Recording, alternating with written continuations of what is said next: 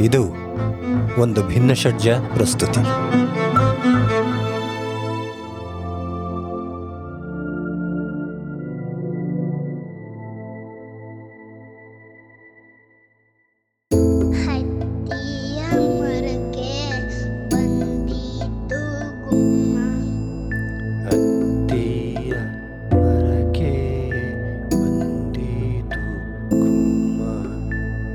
ಭಿನ್ನಷಡ್ಜ ಅರ್ಪಿಸುತ್ತಿರುವ ಕನ್ನಡ ಕನ್ನಡಿಗೆ ಎಲ್ಲರಿಗೂ ಸ್ವಾಗತ.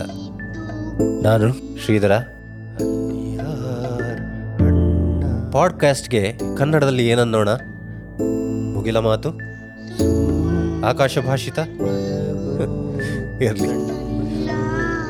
ಇಲ್ಲಿ ನಾನು ಓದುತ್ತಿರುವ ಪುಸ್ತಕದ ಮುಖ್ಯವೆಂದು, ವಿಶೇಷವೆಂದು ಮತ್ತು ಕುತೂಹಲಕರವೆಂದು ಕಂಡ ಒಂದು ಭಾಗದ ಕನ್ನಡ ಭಾವಾನುವಾದವನ್ನು ಈ ಮೂಲಕ ನಿಮ್ಮೊಡನೆ ಹಂಚಿಕೊಳ್ಳುತ್ತಿದ್ದೇನೆ.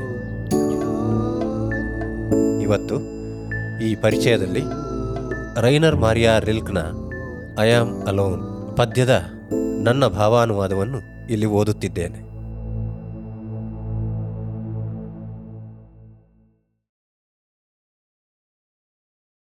ತೀರಾ ಒಬ್ಬಂಟಿ. ತೀರಾ ಒಬ್ಬಂಟಿ ಈ ಜಗತ್ತಿನಲ್ಲಿ ನಾನು ಆದರೂ ಕಾಲವನ್ನು ನಿಜವಾಗಿಯೂ ಪವಿತ್ರಗೊಳಿಸುವಷ್ಟಲ್ಲ. ತೀರಾ ಸಣ್ಣವನು ಈ ಜಗತ್ತಿನಲ್ಲಿ ನಾನು. ಆದರೂ ನಿನಗೊಂದು ಕರಾಳ ಮತ್ತು ಜಾಣ ಕೇವಲ ವಸ್ತುವಲ್ಲ. ಸ್ವಂತ ಇಚ್ಛೆ ಬೇಕು ನನಗೆ.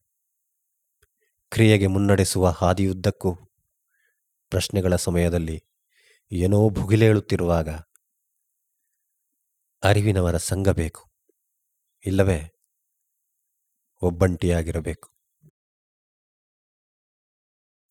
ಕನ್ನಡಿಸಬೇಕು ನಿನ್ನನ್ನು ನಾನು. ಕುರುಡಾಗದೆ, ಮುದಿಯಾಗದೆ, ಪೂರ್ಣತೆಯಲ್ಲಿ. ತೂಕದ ನಿನ್ನ ದಿಟ್ಟ ಬಿಂಬವನ್ನು ಎತ್ತಿ ಹಿಡಿದು ತೆರೆದುಕೊಳ್ಳಬೇಕು ನಾನು. ಬಳುಕಿ, ಬಾಗಿ ಎಲ್ಲಿಯೂ ನಿಲ್ಲ ಬಯಸಲಾರೆ ಕಪಟಿಯಾದೇನು ಅಲ್ಲಿ? ಸುಳ್ಳನಾದೇನು? ನಿನ್ನೆದುರಲ್ಲಿ ನನ್ನ ಪ್ರಜ್ಞೆ ಸತ್ಯವಾಗಿರಬೇಕು.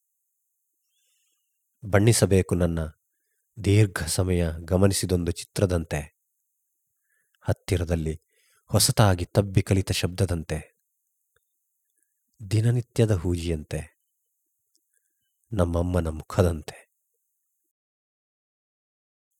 ಚಂಡಮಾರುತದೊಳಗಿನಿಂದ ನನ್ನನ್ನಿಲ್ಲಿ ಹೊತ್ತು ತಂದ ಒಂದು ಹಾಯಿದೋಣಿಯಂತೆ. ಚಂಡಮಾರುತದೊಳಗಿನಿಂದ ನನ್ನನ್ನಿಲ್ಲಿ ಹೊತ್ತು ತಂದ ಒಂದು ಹಾಯಿದೋಣಿಯಂತೆ. ರೈನರ್ ಮಾರಿಯಾ ರೆಲ್ಕ್.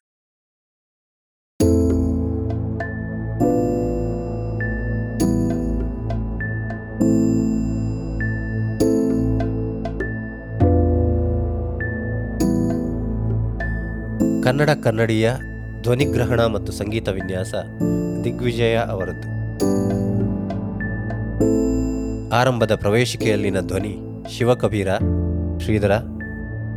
ಕನ್ನಡ ಕನ್ನಡಿಯ ಪರಿಕಲ್ಪನೆ ಮತ್ತು ಪ್ರಸ್ತುತಿ ಭಿನ್ನಷಡ್ಜ ತಂಡದ್ದು. ದಯವಿಟ್ಟು ಸಬ್ಸ್ಕ್ರೈಬ್ ಮಾಡಿ, ರೇಟಿಂಗ್ ಮಾಡಿ, ಶೇರ್ ಮಾಡಿ. ನಿಮ್ಮ ಅನಿಸಿಕೆಗಳನ್ನು ತಿಳಿಸಿ. ಭಿನ್ನಷಡ್ಜದ ಬೆಳವಣಿಗೆಗೆ ಸಹಾಯ ಮಾಡಿ.